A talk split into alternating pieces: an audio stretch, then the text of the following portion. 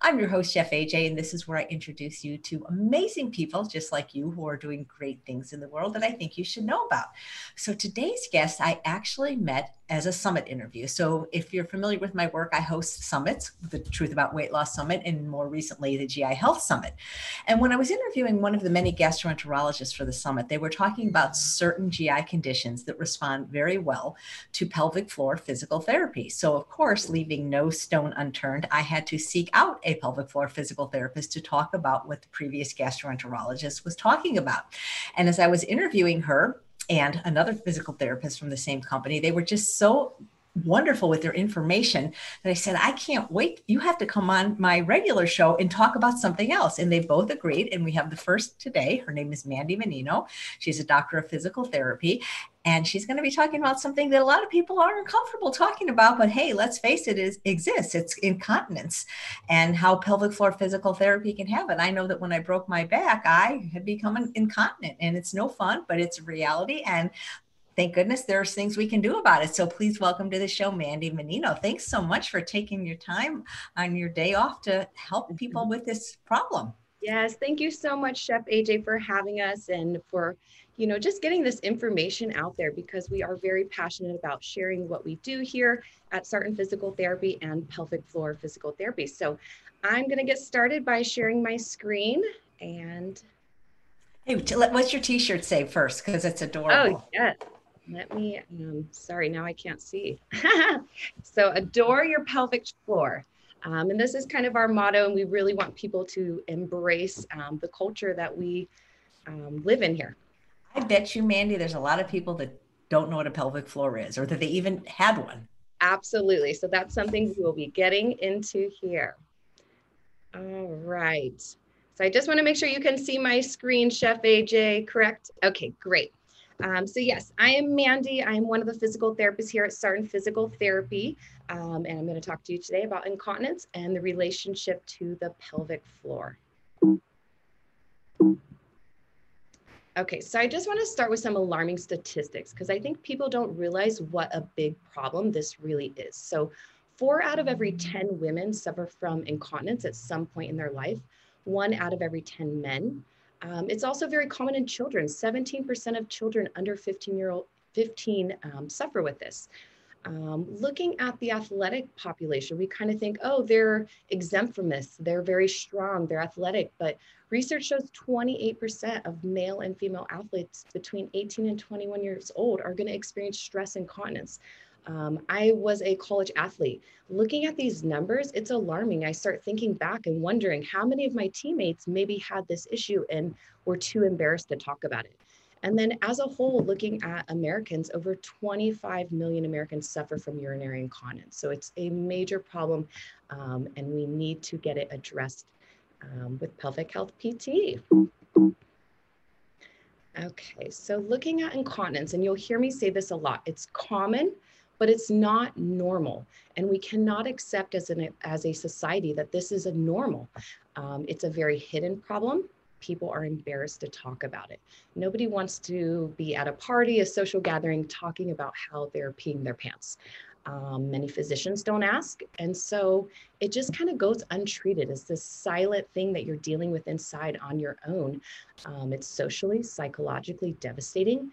And a very big statistic, and something I really want everybody to take home from this, is over 60% of people are in skilled nursing facilities because of incontinence. So when we think about incontinence, let's think about people that are falling. They're getting up frequently at night, um, leading to falls, fractures.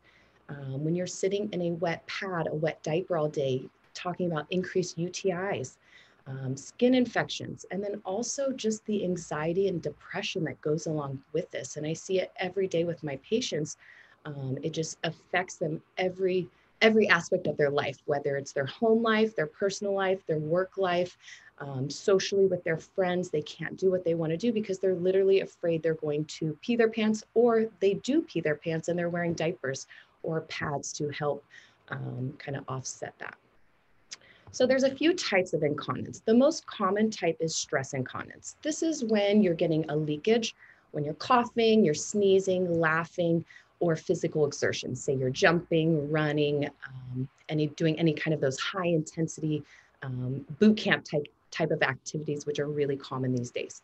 Um, the second most common is urge. So this is when you're getting a strong and very sudden urge. You feel like, oh my gosh, I have to go now. I can't make it to the bathroom in time.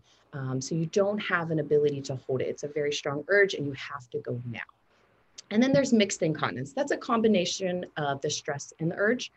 And then overflow incontinence is less common. Um, it's an involuntary release of the urine um, due to an overfull urinary bladder.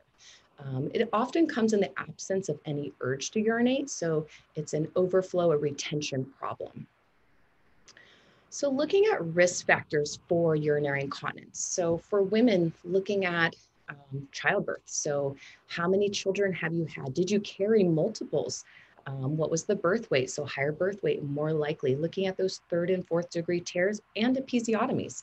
Um, looking at surgeries, gynecological, neurological, and then menopause, low estrogen. This is also going to affect um, women who have low estrogen, women who are pregnant, women who are still breastfeeding, um, individuals that have chronic constipation or straining. If they're always bearing down, they're always um, putting increased stress on their pelvic floor muscles, um, which can lead to that urinary incontinence.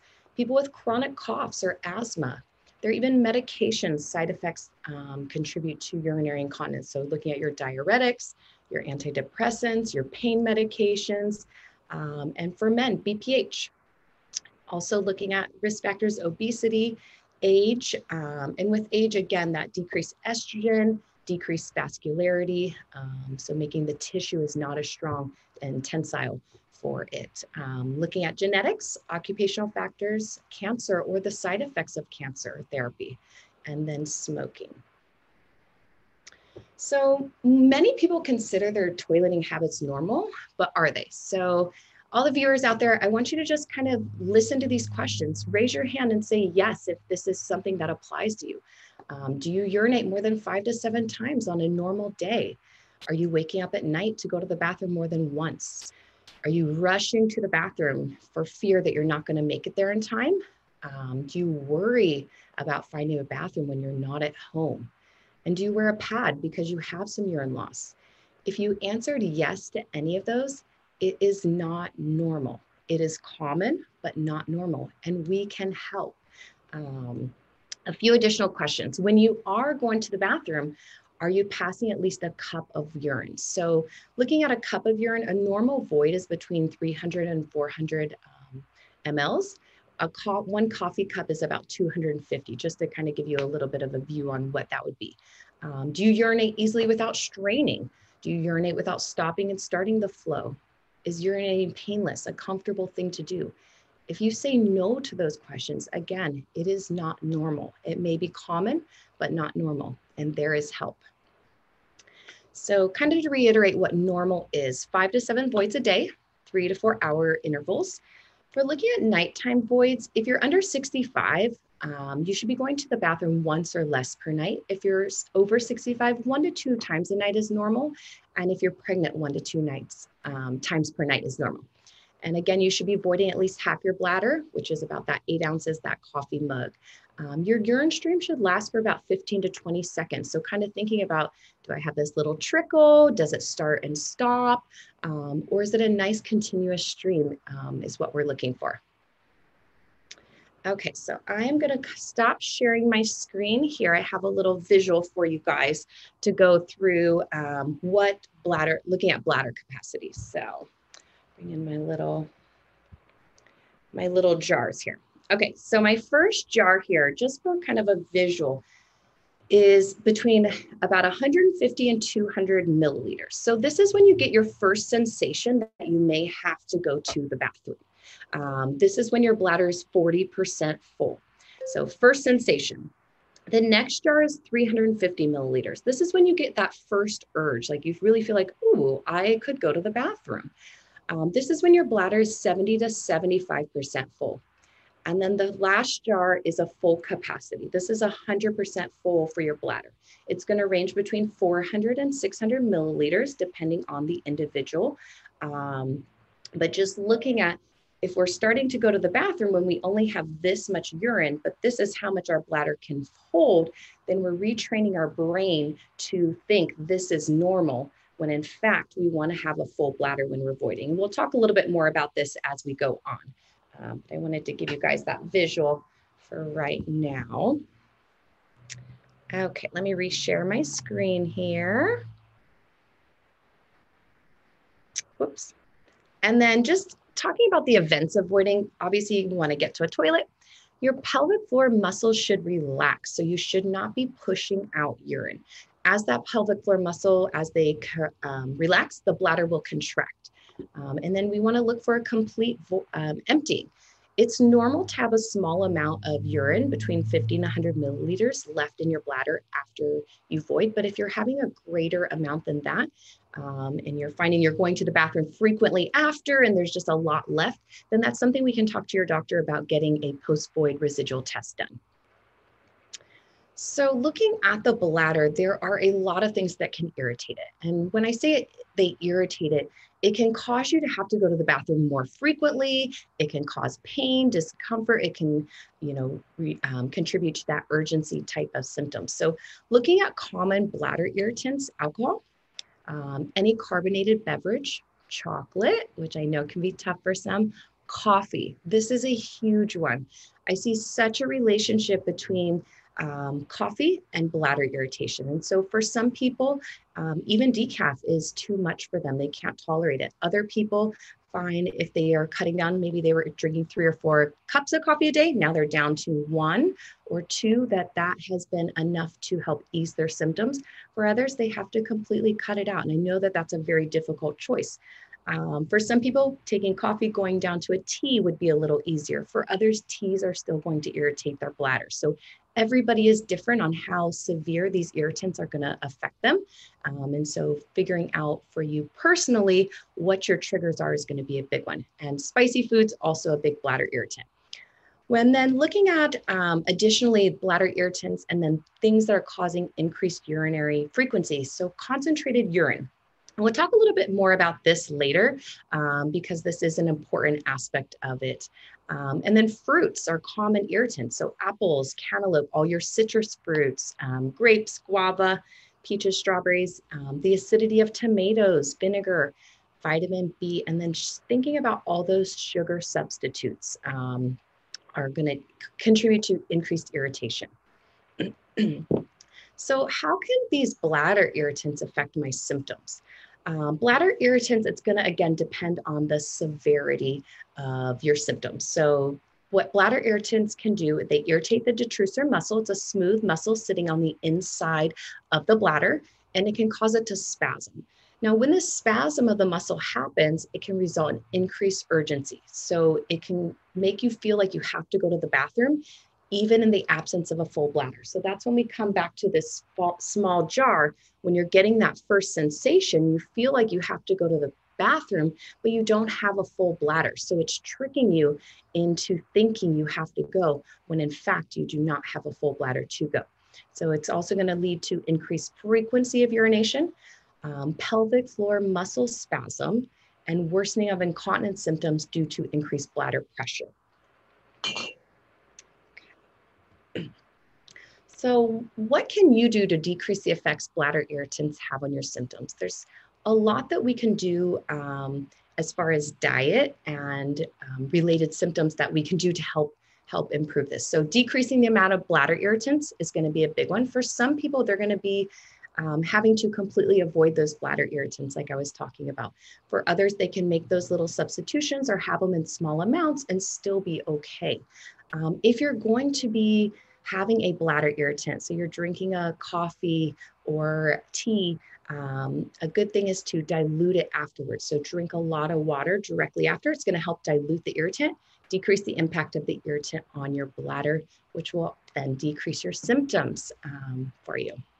So how much, what kind? You want to drink at least 64 ounces of water um, a day or fluid per day. Specifically, we want to be looking at water. Um, you want to be drinking half your body weight in ounces is a good rule of thumb. Two thirds of that should be water. Um, and then obviously thinking about if you're out in high heats, um, it's been really warm here lately, you need to be drinking a little bit more water. You're doing a really high intensity workout, you're sweating a lot, you need to be drinking a little bit more water. We need to keep you hydrated um, because we don't want that concentrated urine, which is a bladder irritant. Okay, so looking at urge suppression, um, this is a huge educational piece that we go through with our patients. Um, so that way they understand what they're supposed to do when they get a strong urge. Um, so looking at when you get an urge and you think you're not going to make it in time, you see these people, right? They're like standing up and they're running off. They're like, oh my gosh, I have to go to the bathroom this second. I cannot wait a single second. Um, the first thing to do relax for a minute. Don't panic. When you get in that very um, tensed up state, um, that really fight or flight, that sympathetic nervous system, your body's in a panic. You're trying to get to the bathroom. You want to take a, a deep breath. Um, we want to think about contracting the pelvic floor muscles. So, doing a Kegel, and I'll go through how to do that with you guys next. Um, but you're going to do a Kegel, a few quick flicks, and then you're going to try to relax. If the urge is suppressed, you're going to slowly, keyword slowly walk to the bathroom. You're not running, you're not rushing to get there. Um, say as you're go- going to the bathroom, maybe it was further away, you're not at home. Um, stop again. If you get another urge while you're there, stop again. Do a couple more of those quick flicks um, of that Kegel and then proceed to slowly walk to the bathroom. Now, um, to even work further on urge suppression, once you get to the toilet and you sit down, try to wait another five to 10 seconds before you're going to actually start the urination. Um, this is going to help you gain more control.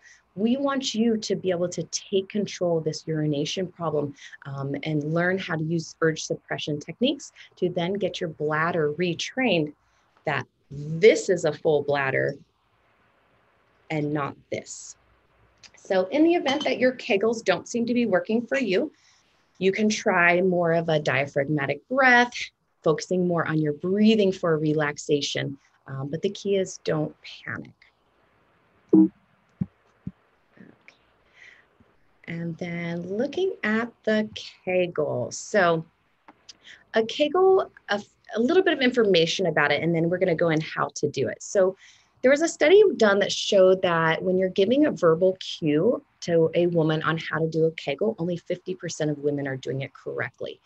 Um, there was a more recent study done in 2018. They gave a number of different cues and trying to see how effective it was for people to um, do a Kegel. And so it went anywhere from 50% up to the 85 to 90%. Um, so this was the number one cue, which was squeeze your anus. And so with that, they found that that was the most effective for people to correctly do a pelvic floor muscle contraction the first time. So I've heard time and time again from my patients, they tell me, oh no, I, I do my Kegels. I, you know, I learned them somewhere else or I learned online. But when I actually look at how they're doing them, um, they they're doing them incorrectly. And so that's again what our research is showing us. And so that's again why it's so important to get into a skilled pelvic floor physical therapist to teach you how to do these. We want to be coordinating it with your breath and your other core muscles. So looking at the picture on the screen here and you talking about um, how our core, our pelvic floor works, um, we have what we call a canister. So at the top, you have your diaphragm, the bottom, those muscles of the pelvic floor. In the front, your transverse abdominis, and in the back, those tiny little muscles um, along your spine called your multifidi. These muscles serve as your canister. They're your, your core stability. Um, and so we want them all working together as a unit, as a team to help support um, your pelvic floor and to support you as um, with everyday movements and activities. So we're gonna go through a Kegel here.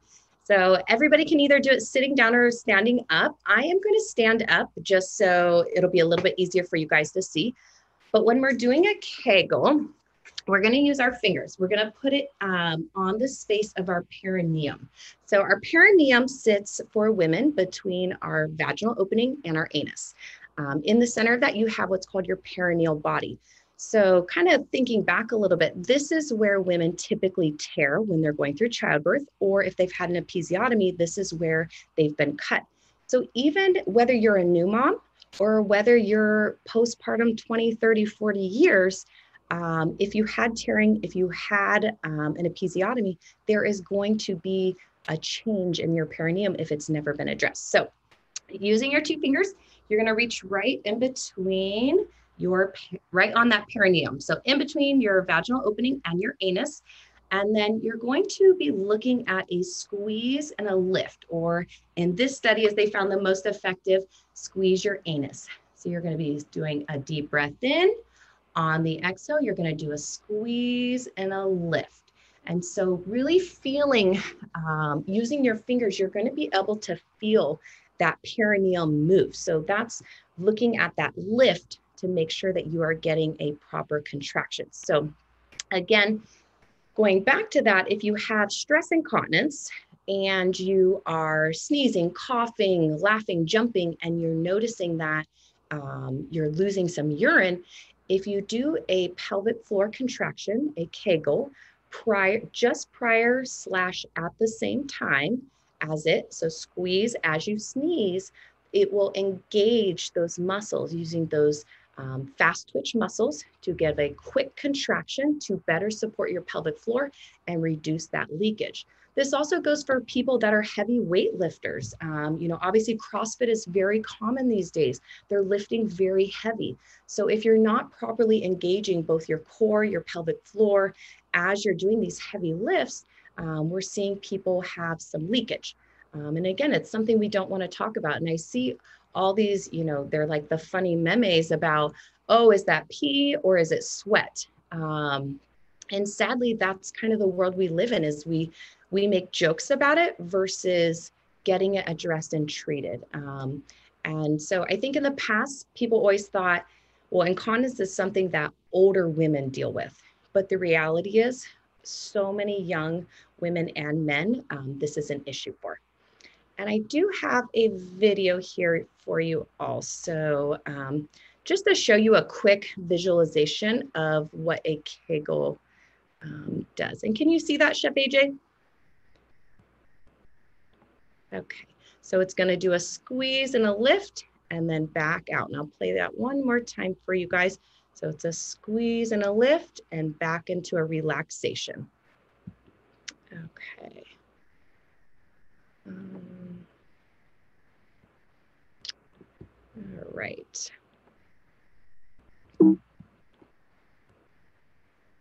Okay, so going back again, look, talking about why is it bad to just go when you have the urge? So you you have to go, you get that first sensation, you have this much urine in. Why is it bad to go when you get that first sensation, that first urge? So if you continue to give in to frequent urges when there's only a small amount of urine, um, it's going to reinforce to your body that your bladder's full and it's not. So we don't ever want the bladder to think this or even this is a full bladder because it's not. Um, and so what happens every time you suppress these, you get these urges and so you go to the bathroom, every subsequent urge comes sooner and sooner. So it's resulting in less and less urine to be emptied. Um, this is going to lead to more frequent trips to the bathroom and you're going to have little urine output. So it's a very vicious cycle of, well, I get this small little urge, I'm going to run to the bathroom and go. Uh, but now, oh my gosh, I have to go again because now my body thinks I have a full bladder when I don't. So again, you should be able to wait three to four hours between voiding and void greater than eight ounces, kind of thinking that coffee mug. So the just in case voiding, so the JICers, um, this presents the same problem as giving into frequent urges. It leads to urinating when there's less volume of urine. Emptying the bladder will reinforce the body that the bladder is full when it is not. Leads to frequent urges, increased trips to the bathroom. So let me give you a few examples. Um, I'll give you some personal examples because let's be honest, we all have some, um, or I have some issues, um, which is how I kind of ended up in pelvic PT. So thinking about my kids would get up at night um, and I would be getting up three and four times a night. And all of a sudden I realized every time I got up, I was going to the bathroom. I don't need to go to the bathroom three and four times a night. That wasn't normal, but I was going just in case. While I was up, so I'm just going to go. It was convenient. Or both of my kids would be napping and I would feel like, okay, I better go to the bathroom because they're going to be up soon. But I realized I only went 20 or 30 minutes ago, but I went just in case. Um, another common one I hear um, from patients, um, you know, maybe they just went to the bathroom, but they're going to run to the grocery store, run an errand. So they go to the bathroom just in case, um, even though they just went. And so when we start doing these just in case um, voidings, it, it um, builds poor habits. And then again, we're going more and more frequently, less and less urine output. Um, and it's a very vicious cycle. So looking at fluid restric restriction and urge suppression. This is a question I get all the time, or I not necessarily a question, but patients tell me I don't drink very much water because I don't want to have to go to the bathroom. Fluid restriction is not an appropriate form of urge suppression. So I definitely want you guys to take home that message today. Fluid restriction is not an appropriate form of urge suppression. So let's dive into that a little bit deeper. When you're drinking fluids, specifically water, it's an important part of maintaining your proper bowel and bladder health. So when you restrict fluids, you're going to have a more concentrated urine. So think that darker color urine. Um, we talked earlier, concentrated urine is a bladder irritant. So if you have concentrated urine, it's a bladder irritant. Bladder irritant causes more frequent urges. So in reality, by restricting your fluid intake, you could actually be exacerbating your symptoms of frequent urges. So drink your water. Do not be afraid of drinking your water. Um, the other thing looking at that is if you aren't getting enough water, it's also um, leads to UTIs, um, specifically in the older population, which again, we talked about um, that being a huge reason why people are ending up in skilled nursing facilities. So let's talk about bathroom posture here. I'm gonna stop my share and actually put you on my other camera. Okay, so looking at um, bathroom posture. So we want to think about, I have my squatty potty here. So we'll go through the squatty potty first. Obviously everybody does not own one, but I think you all should get one. Um, so when you're going to the bathroom, you want your hips to be below your knees. So knees should be above your hips. Leaning forward slightly, you can rest your forearms on your hips. Getting in this position is going to allow the pelvic floor to relax and drop um, and allow then that bladder to contract and let your, your urine come out versus we don't want you pushing out your urine with your pelvic floor. So in the event you don't have a squatty potty, even coming when you're going to the bathroom and going up on your tiptoes is going to get your knees higher than they were if they're all the way flat. Other people may have a little step stool in their bathroom, whatever it may be that you have, but just the key is to get your knees up and try to be in a relaxed state. You can also do some nice breathing um, in through the nose, out through the mouth to help with that relaxation. A couple stretches that you can work on um, for the pelvic floor then would be if you want to do a deep squat stretch. This is a really nice stretch to open up the pelvic floor, the adductors, and just really thinking about your breathing. A deep breath in through the nose and out through the mouth. Now, for some people, getting in this position would be a little bit too difficult. Um, and so for people like that, I'll show you, we have a couple other stretches. So you can do a happy baby. There's a number of different variations. You can be here. If that's a little bit too strenuous, you can come down holding onto your knees or even behind your thighs. And again, just trying to open up these adductors, that pelvic floor um, for you.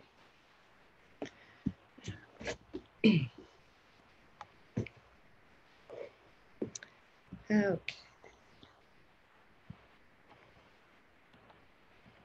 Okay, so again, no pushing urine out, no straining with urination. Um, the other thing, we don't want you squatting and hovering over the toilet. If you are squatting and hovering, I know public bathrooms, I know it's difficult to sit on the toilet. It's it's gross. but the reality is if you're squatting and hovering, you're not able to relax your pelvic floor. Um, and so it's it's not a healthy voiding technique. And again, we don't want you doing any kind of pelvic floor contraction, so no kegels while you're on the toilet. So looking at voiding um, dysfunctions. So People can have urinary retention where they're just um, have excessive urine still in the bladder. Um, they're retaining it. It's it's an overflow. Um, hesitancy, so kind of that dribble. Maybe it's a starting and stopping of the urine um, stream. Incomplete voiding, so they aren't able to get everything out. They have that post void um, residual there. Urinary frequency. So again, going a lot. And again, I, I think for many, they don't realize how often they're even going throughout the day until we really sit down and start to talk about it and they realize, oh my gosh, this is a bigger problem than I even realized.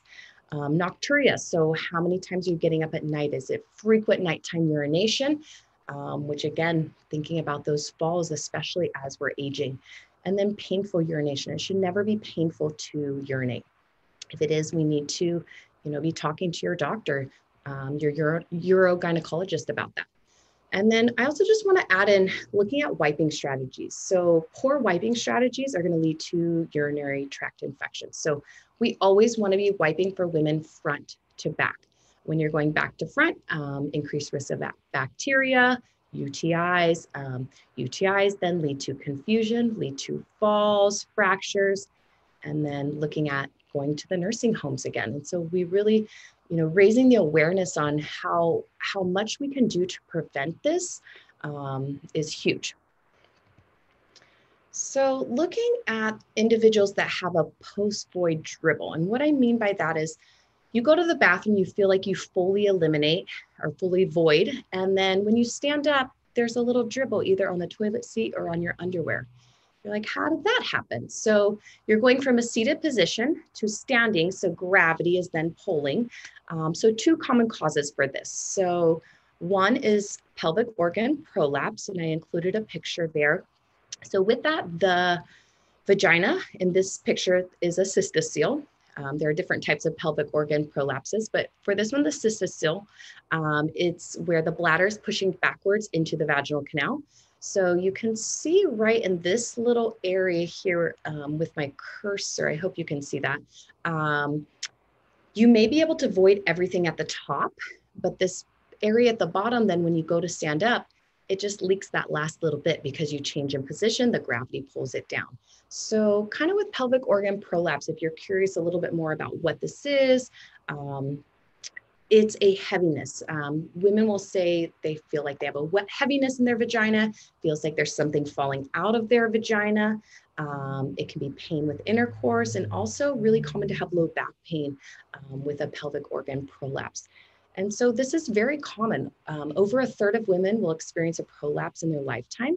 It can be your young uh, mom that just had their baby and um, with all the increased pressure um, during labor, they end up with a prolapse, or it could be your women in 40s, 50s, 60s that, you know, maybe they had their babies decades ago, um, but now they're really experiencing these um, problems later on in life. And so it's always interesting. A lot of those women that I see when we start talking about their history, a lot of them had issues in their younger years, but they just assumed it was normal.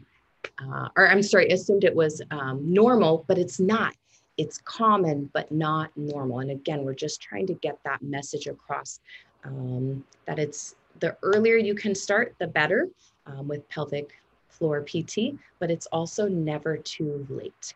Um, and then another common cause of why the post-void dribble happens is if you have very hypertonic muscles. So everything is very tight um, and whenever you go to stand again just looking at that change in gravity you can get some leakage so factors that lead to overactive pelvic floor muscles. And I just want to give you a little visual to kind of think about um, an overactive pelvic floor muscle. So if we take our bicep here, for example, and this is my bicep, I'm really strong in it and I'm right here, right? But I don't have good mobility of it. So I just keep strengthening from here to here to here. And it's super, um, you know, I keep trying to get it stronger and stronger, but I kind of hit a plateau. Um, and then I'm not thinking about what if I strengthen this whole range, right? If I'm going this whole range, I'm going to get more strength. I'm working the whole range of the muscle. But if you're stuck and you're in a very hypertonic state, you only have this range. So that's where we, as pelvic floor physical therapists, come in and work on that elongation stage. So then um, you can work on that full range. So thinking specifically about my women um, with stress incontinence. So a lot of them are relatively strong in their Kegel, but they don't have the drop or that relaxation phase. So that means they're only able when they're doing their quick Kegel, they're only doing it from here to here versus getting that relaxation and then doing it the whole range. So obviously the, the bigger the range, the stronger we're gonna be.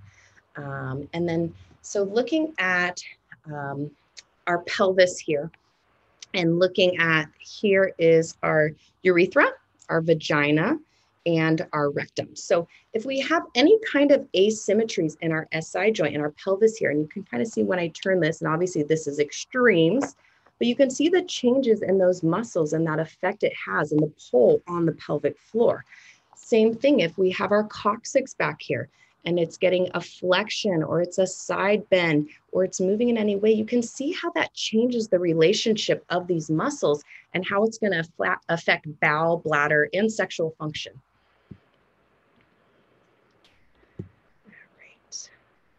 Um, also looking at habitual postural dysfunction. So we live in a society where many of us are on a computer a lot, or we're driving, commuting, maybe not as much right now, um, to work and back, but leads to postural dysfunction, which can contribute to pelvic, overactive pelvic floor muscles. So again, talking about childbirth, trauma, so the episiotomies, the tears, the adhesions um, can lead to a very hypertonic pelvic floor. Any surgical trauma or adhesions, um, overactive pelvic floor muscles a lot of times we're seeing people really straining with having bowel movements, leading to hemorrhoids, fistulas, fissures.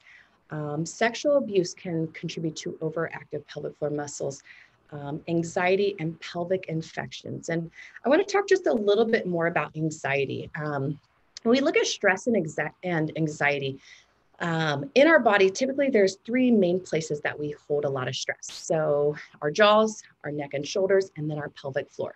So I challenge you the next time you are feeling really stressed or having a lot of anxiety, take a little body scan. Think about how's my jaw? How are my neck and shoulders? How is my pelvic floor feeling? Um, and you may start to identify like, wow, I do have a lot of tightness in my pelvic floor that I didn't realize is there.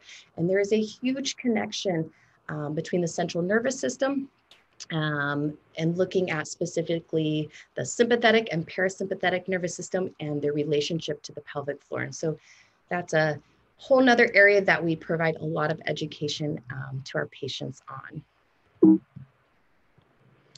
Okay, so management of incontinence. So I like to have my patients fill out um, what's called a bladder diary. So there's an example of one in the photo here. It's going to talk about um, how much liquid you're drinking and what kind of liquid, um, you know, water, coffee, tea, soda, whatever it might be. How many trips to the bathroom? Um, how much urine is coming out? Is it a small, medium, a large? Do you have a leak? Is it, and how much? Is it a small, medium, or large? And then the urge. Um, is it a strong urge? Did you just feel like it was time to go? Um, did you go just in case? And how did you get to the bathroom? Were you running, walking? Was it calm or were you panicking? I'm not going to make it in time. Um, so, looking at management of incontinence, looking at behavioral changes. So, lifestyle changes are going to be a big one. Bladder training. And so, looking at scheduled voiding. And what I mean by that is, say, after you fill out your bladder journal you or diary you find that you're going to the bathroom maybe every 30 minutes well we want to schedule increments to increase that to get you to that normal three to four hour range so we would start by saying, okay, you're at 30 minutes. Let's try to set a timer for 45 minutes. Once you're successful with that for a couple days, then we'll try to increase it to an hour. So try to increase by increments of 15 minutes. If somebody gets to an increment like it was just too much, I couldn't do it. Okay, we'll take a step backwards, reduce it a little bit, and then add that back in until we're working up to that three to four hour range. Um, so pel pelvic muscle reeducation, biofeedback. So again, that's where we're coming in and teaching people how to properly recruit and um, the coordination of their pelvic floor muscles in conjunction with um, functional movements and how they're supposed to be properly working. Other options that we're not going to go into today, but there are pessaries. Um, those are fitted by your doctor. Um, there's drug therapy, surgical interventions that can also be used for the management. So we need to think outside the box. When you are looking at the pelvic floor dysfunction and, um, you know, the relationship to the rest of the body, um, I challenge you because when we look at the, for example, if you inhibit the abdominal wall, the best pelvic floor contraction is 25% of your max. So what that tells me is if you're not able to engage your core muscles properly, um, you're only getting 25% max effort out of your pelvic floor. So when we think about our people that are doing these high intensity activities, they're coughing, they're sneezing, um, they're not able to get a good pelvic floor muscle contraction to support um, and that leads to the leakage. So we really want to look at that coordinated motion movement between all aspects of the canister. 52% um, of women with pelvic floor dysfunction had a combination of both low back pain and pelvic floor dysfunction. So that's a pretty high number. Um, and so we need to always be looking back pelvic floor connection. And then looking at the pelvis, there's 35 muscles that attach to it. That is a lot. There is a lot of input coming from a lot of different places. So looking at length tension relationship um, and how it's all working as a unit. We need to consider functional strength and activities. So looking at squatting, lifting, and that could be your, whether you're doing heavy lifting, heavy squatting, or you're bending down to pick up your newborn baby, um, or you're bending down to pick up your puppy dog, whatever it may be, we need to look at that relationship because when we're just looking at exercises on a table and you can do them great, wonderful. That's a great foundation. It's a great starting point. But we need to take it to the next level and look at those functional positions because you're not laying on a table all day. You're active, you're moving um, in all directions, all, all planes of motion. And so that's where we want to be looking functionally for you. So looking at physical therapy and pelvic floor muscle training, um, looking at the pelvic floor muscles, you have slow twitch and fast twitch. And so looking at the slow twitch muscles, it makes up, uh, I'm sorry, slow twitch fibers, it makes up 70% of the muscles. So this is more of your supportive. Um, you're gonna do your Kegels for those five to 10 second holds for 10 reps. When you're looking at your fast twitch, um, fibers, that accounts for about 30%. These are your uh, quick motion. So you're sneezing, you're coughing, you're jumping. We want you to be able to engage and hold that very quick um, pelvic floor contraction.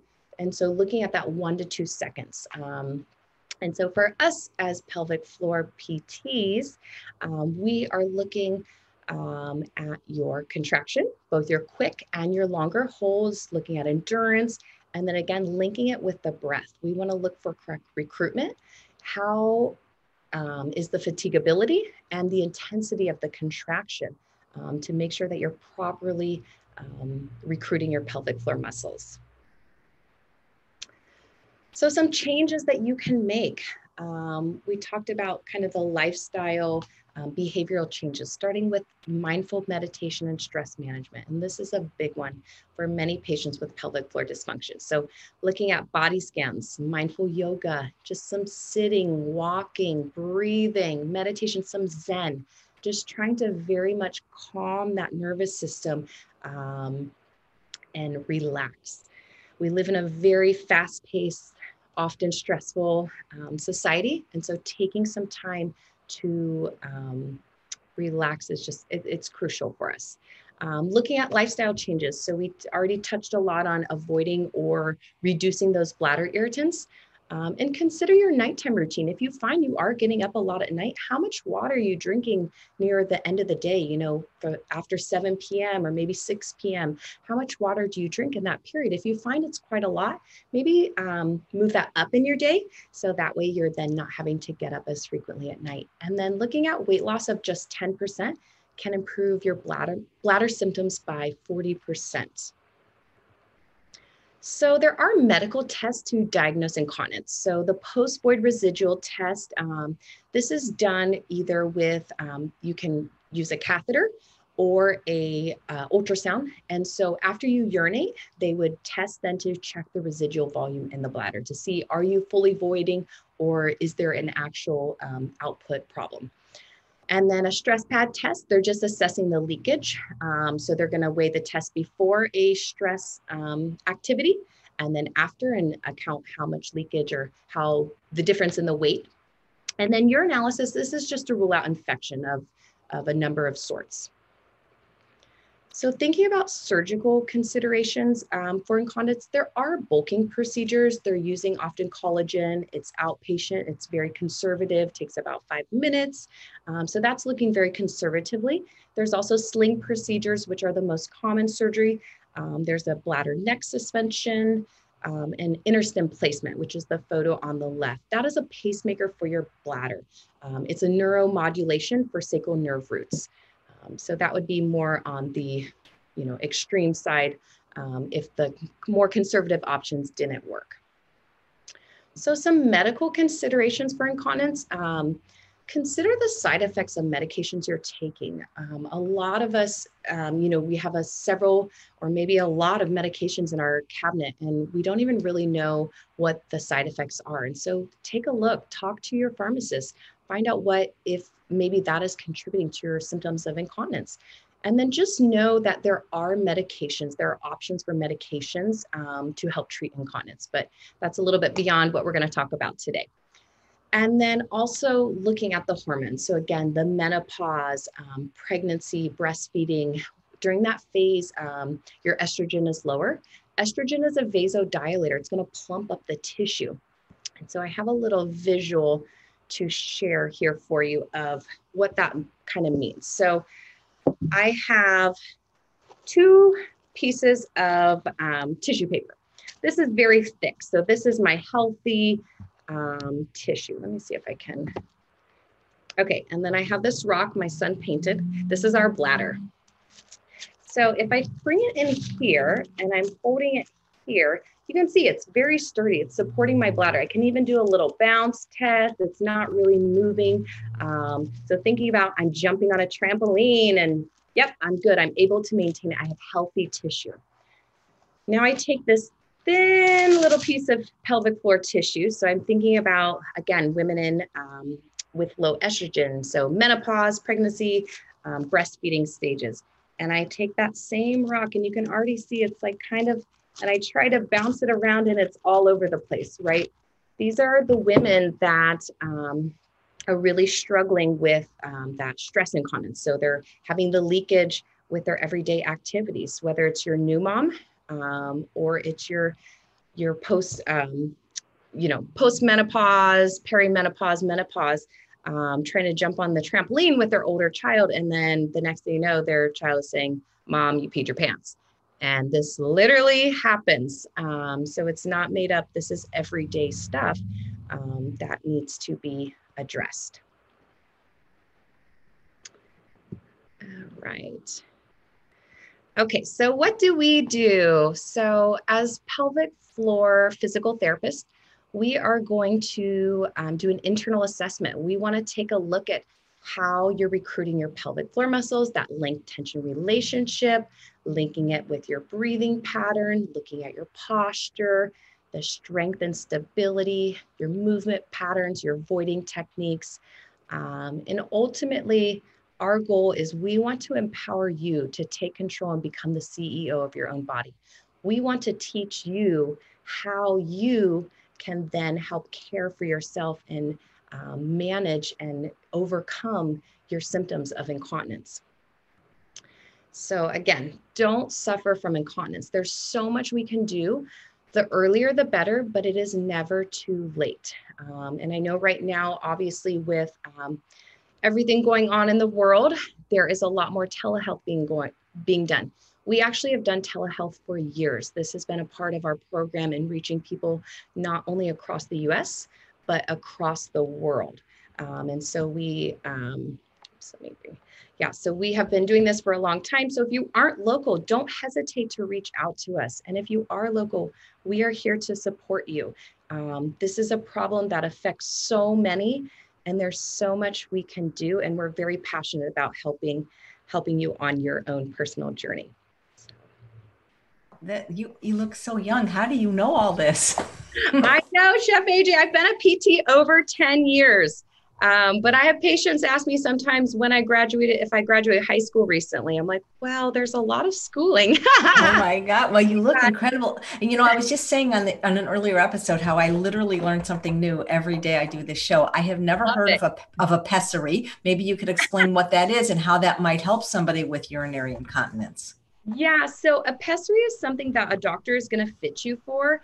Um, it can be used when you have pelvic organ prolapse. Um, it is pushed up into the vaginal um, opening, and then it's going to be used to better support the vaginal canal. So that way, if you have a prolapse, whether it's coming in from the front as a cystocele or the bladder falling into the vi- vagina, or from the back, which is a rectocele, and it falls in from the back um, into the vagina. So um, it's going to help support it. Uh, essentially, think of it like a tampon um, but a little, but a medical grade. Um, it's made to stay in there um, to help with stability. Nice. So people, when they say Kegels didn't work for them, is it possible that they're doing them incorrectly? Because you gave an example of how to correctly do them. 100%. Just yesterday, I had a woman who came in and she said, I've been doing all the Kegels online. I watched every, you know, I've subscribed and bought all these programs and XYZ. Um, you know, but I don't know, the Kegel doesn't work for me. And I said, okay, well, let's take a look. Let's see how you're doing it. And it, the, her coordination, she did not know how to coordinate the movement. And so just by having, um, you know, that's why it's so important to have a pelvic floor specialist to actually see how you're doing it, um, because research shows most women are not doing it correctly. And so that's something that we absolutely see every day, and we are able to help train them and teach them how to do it correctly. It's the same as if you think about your weightlifting and looking at your posture um, you know, oh, I'm doing an overhead press or whatever it might be, and you need someone to help teach you your posture to correct it. It's the same thing, but we're in a cave down there. You know, it, was so interesting, uh, Mandy, because weight loss is a subject that's near and dear to me. I host a summit called The Truth About Weight Loss, and I had no idea that even losing 10% of your body weight could help with incontinence. I had never knew that. It's just the pressure. So when you have all the extra um, pressure, and then also looking at the strength and stability of the pelvic floor. Uh, but yeah, research studies have shown up to um, 40% reduction. That, well, that's another great reason for people that maybe if they're having this to lose weight. And yeah, I love what you said though, because I, you know, I, every urologist I've ever talked to, either as a patient or interviewed, said caffeine is not your friend if you have any urinary issues. Yeah. And I get many patients, you know, they want their cup of coffee, and I get it. Um, but they'll say, if I don't drink my cup of coffee, I don't have a problem. If I have a cup of coffee, I have a problem. And so it's kind of, you have to decide what are you willing to do to make this not be an issue for you. Um, and, and as you know, you you live a plant-based diet. So um, some people look at that as being extreme. Some people look at taking away a cup of coffee a day as, as extreme but we all need to find what is healthy and best for our body to allow us to live the life we want to live and the health for to just health. Um, you know, that's the one thing my husband and I talk about all the time is health is so important and we just have to take care of ourselves. I don't know. For me, coffee or peeing in my pants, I'm gonna choose not peeing in my pants personally. So Mary, who's watching live, says, What do you think of hormone replacement cream for being told that the pelvic floor muscles look menopausal. She she has no urinary incontinence because I, I do believe I'm, I'm, I'm hoping to get Dr. Kevin Shandara at Eisenhower. He's just an amazing urologist on the show if he has the time. But he's talked about how the the Estrace can help with mm-hmm. some of those issues, even if somebody isn't incontinent. I forget what, what he said though, because yeah, it was a while. So it definitely can help. It can help plump up the tissue, which helps with that vascularity. Um, it's going to make it a healthier. So again, thinking back to this, it doesn't even have to be the fact that you're incontinent, but just the overall stability. Because as we age, um, you know, there are changes in our body. Looking at that estrogen creams, we have many patients that use it to help plump up the tissue um, and bring more blood supply to the area. So we absolutely see that daily and um, recommend it. The other thing is when you have um, a loss of estrogen, you can have a reabsorption, reabsorption of your labia. And what happens with that is if you have a reabsorption of the labia, which is essentially that skin that sits to close the vagina, um, it's a little bit more open. It's increased risk of infection. Um, and so by having that nice plump tissue helps to close it off, keeps the vaginal canal closed, reduces the risk of infection. So yes. Great. So Linda says, can pelvic floor dysfunction cause constipation?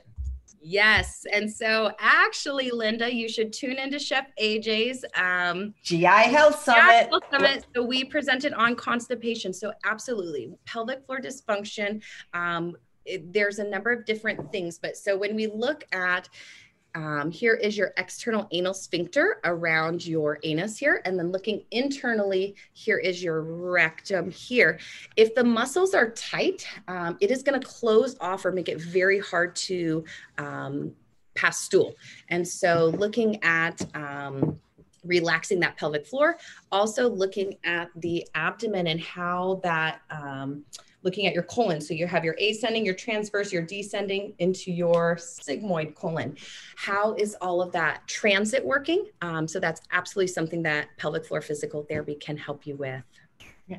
So when you know you i got the squatty potty like literally after interviewing you and julie I, we ordered it that day it came we got two of them game changer. And mm-hmm. and it's not even about if you have problems. It, it's yes. just i it's like it, it's like yes. making pooping great again. But i didn't realize are you supposed to use it for urination as well you can absolutely use it for both because the whole purpose of it is to relax your pelvic floor and get you in an optimal position. So, um, when you're urinating, you still want that pelvic floor to relax in addition to when you're defecating. So, absolutely, um, I recommend a squatty potty for every here at the clinic we keep it in our bathroom for every single patient to use whether it's um, you know voiding defecating absolutely recommend it Dr. Shandara said, at least for me, the best way for me to pee was like he had me like leaning forward with my elbows on my knees. Yes. yes. Not, and that was how he taught me. how He's like, taught me how to pee. I, I knew how to pee, but he said that, that would be a, a good way for me to pee. Yeah, I definitely recommend that. That is so cool. I think you talked about this, but just because she took the time to write in, I'll, I'll like to ask Robin's question. She said, "Is there anything else I can do for uter- uterine prolapse? I have a pessary in place, but it causes me to get up multiple times during the night to use the bathroom. I'm assuming that now there's nothing more I can do about it, and I don't want to have a hysterectomy because I'm not a fan of surgery." Yeah. So, Robin, what I re- recommend um, is to get in to see a local pelvic um, floor PT because just because um, you have a prolapse um, and you're using your pessary, we want to look at the other stabilizing structures. So, looking even hips, core, how is your breathing pattern? How is your pelvic floor? What does the strength look like? And so, those are all things that we want to analyze and um, discuss with you on your personal case to be able to help you because i agree jumping to surgery and you know some people are very against it um, some people jump to it very quickly and then sometimes wish they hadn't. So we you know as pts we're obviously very conservative in um, looking at a holistic approach and so there's a lot that we can do in the treatment of prolapse. So i encourage you to get in with your local pt and, and this isn't just for women you you can treat men too right Yes. So incontinence is more common in female than men just because of the anatomy. So men have two curves in their um, urethra coming down versus women. Um, so it is less common, but it's still one in 10 men um, do have um, incontinence. More common with like BPH or prostate issues. Um, but yes, we absolutely treat men, um, men and women Oh, thank you. Shira says, I got a bladder suspension 23 years ago when I had a partial hysterectomy. It did not require any incision. What advances have been made in case I need another one done? Um, so, you know, there's a lot of different options. Um, they're going, looking at the different options, um, you would want to speak with your local uh, urogynecologist, but um, looking as far as they're doing the InterStim. That's like an um, the neuromodulation. It's like a pacemaker for your bladder. They're also doing suspension surgeries, um, going in both vaginally and through the abdominal wall. Um, so for your case specifically, um, I don't have a great answer, but um, you know, talk to your local urogynecologist um, for more information you know that whole thing you talked about you know i know it's not good to hold it but man public restrooms are just. Oh. I know it's, and I guess that's the one thing of being home more, or most people are home more right now. But what I also find with that is um, people are um, going to the bathroom more frequently because they're bored. So you think about um, when you're bored, sometimes, or at least for me, maybe I'm the only one, I go to the kitchen because I'm bored and I think, what am I hungry for? And then I realize I'm not even hungry, I'm just bored. And it's the same thing with going to the bathroom. People um, will go to the bathroom like, wait, I didn't even really have to go. I was just bored. I mm. wanted to, I was in the middle of a board meeting. I wanted to get up or whatever it might be. Um, they're sick of all their Zoom conference calls for work. Um, you know, yeah. it's funny. I'm, I, I do that. I, I call it pre peeing because I'm always worried I'm going to have to pee somewhere that I don't want to pee. So I pre pee. Yeah. You're a just in case or Jay, I, here, AJ. at least, at least, at least I have a proper diagnosis now. So there's some really technical questions here. I've never heard of this. So Nancy says, well, I'm sure you have, but uh, can you reverse a rectocele cystocele with Kegels? Um, yeah, so looking at rectocele, cystocele. So are you going to reverse it? Don't know. Can we reduce your symptoms? Yes. Um, so a rectocele is when the um, rectum is falling in from the back into the vagina. Cystocele is when the um, bladder is falling into the vagina. So we're going to be looking a lot at the stabilization, looking at um, not only Kegels, but also your core um, hip strength and stability. And then when does it bother you? Is it during certain motions? Is it all the time? Um, those are important questions that we would want to know to be able to um, better um, give specific things for you. Great. And then there's another one here from Jill. What uh, words I cannot pronounce? Can you talk about diastasis recti? Yeah, so the diastasis recti, that is across the abdomen. So this is very common after pregnancy, um, both during pregnancy, they say by full term, um, some studies show up to 100% of women will have DRA.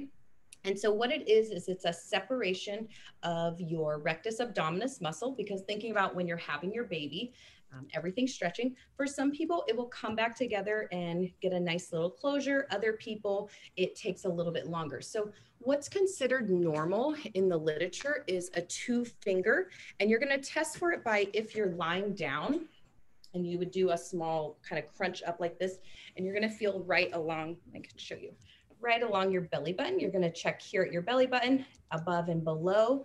Um, looking at two fingers being normal.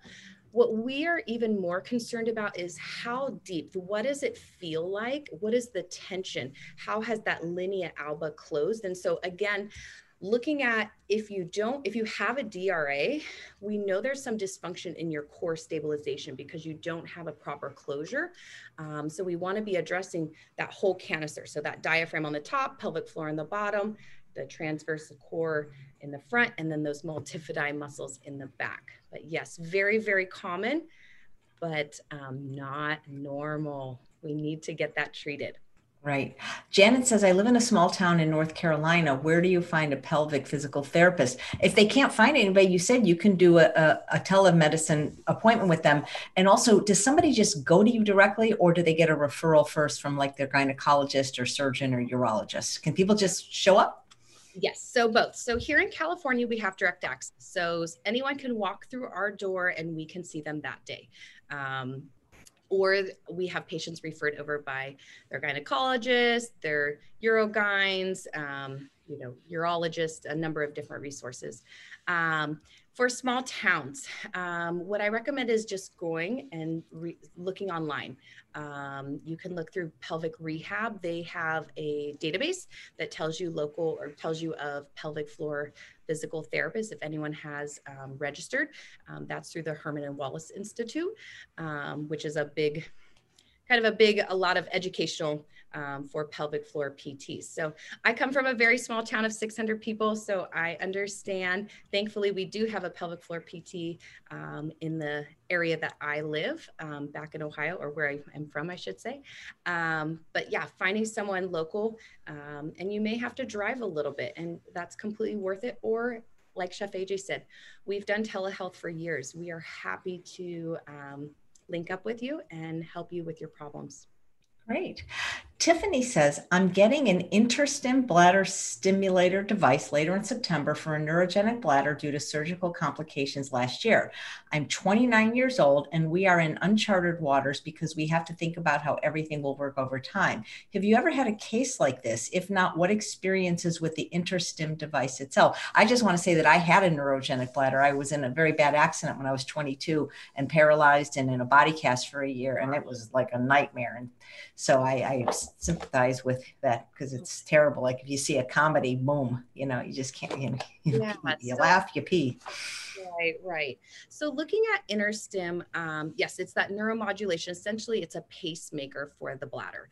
Um, looking long term, we don't know yet, especially given you are, you know, I believe Chef AJ said 29. So, um, looking long term, one, I highly recommend you get in with your local local um, pelvic floor physical therapist so they can look at what does your pelvic floor feel like? Um, do you have hypertonicity? Is it hypotonic? And then looking at the relationship of what does your um, core look like your hips stability uh, because it is it's a full body system that we need to be addressing. We're not just looking at these few muscles in here. We are looking at the whole system because there's such a connection um, in treating the whole person versus just the muscles. Right. Debbie says, I had a terrible UTI in November and never totally recovered. Some days I feel normal, other days pressure and just feel uncomfortable in the vaginal urinary area. Could that be pelvic floor problem? Absolutely. So um, often we'll see, and I don't know in Debbie's case, but sometimes we'll see patients, they come in, they say, Oh, I've had frequent UTIs. Other, pa- and some of them have been confirmed with urinalysis. Others say, Oh, I just know what it feels like now. I didn't go get it cultured. So we want to know is it a true UTI or not? And then um, looking at if you're having that pain, um, we want to get feel the integrity of the muscles to see what the dysfunction, if there is dysfunction, which I expect there would be. Um, and then to again teach you how to um, take control and and be able to to not only manage but um, treat your symptoms. And adore your floor. Adore your pelvic floor.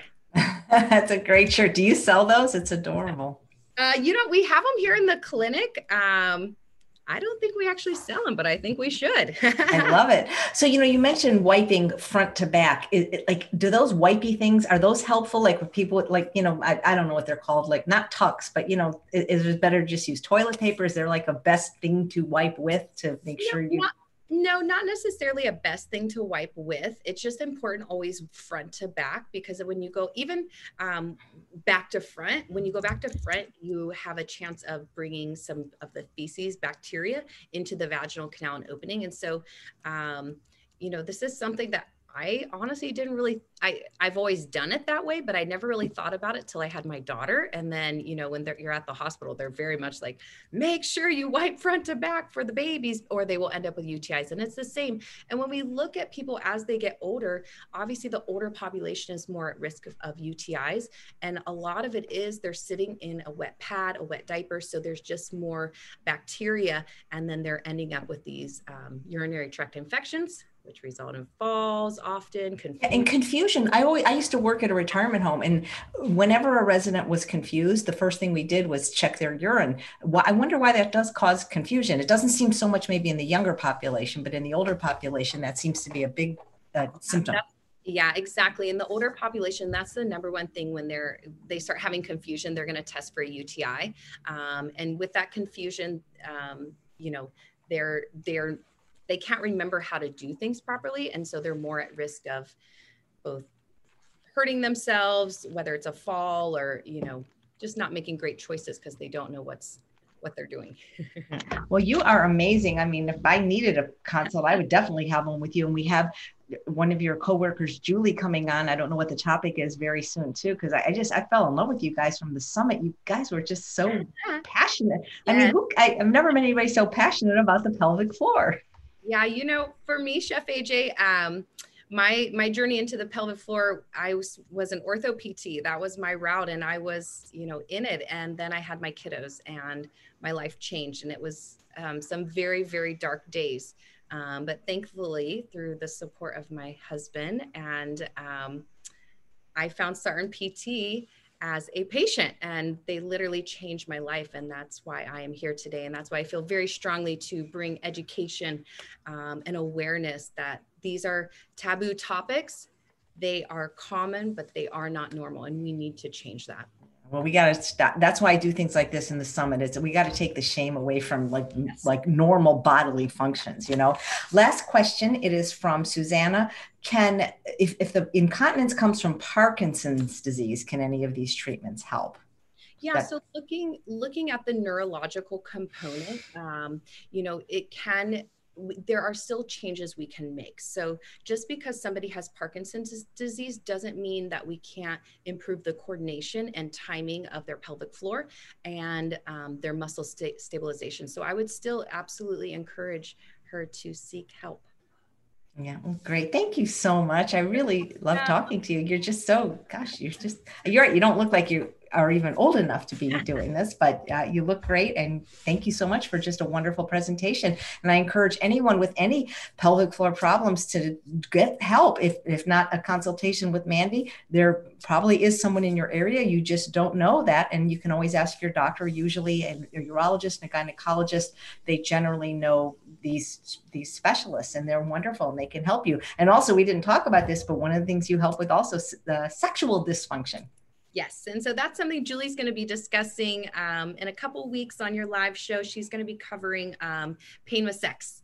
So that will be a big topic. Um, that you guys won't want to miss. Absolutely, we won't. Well, thank you so much, Mandy. It's just right, been a wonderful presentation. Yeah. And thank you guys for watching another episode of Chef AJ Live. I see some questions on how we can access Mandy and Julie's uh, talk about constipation. For that, you're going to have to sign up for the GI Health Summit. So make sure you're on my mailing list because that's coming very, very soon. And please come back tomorrow at 11 a.m. when Dr. Jessica Krant, a board certified plant based dermatologist, will be answering your questions on skin health.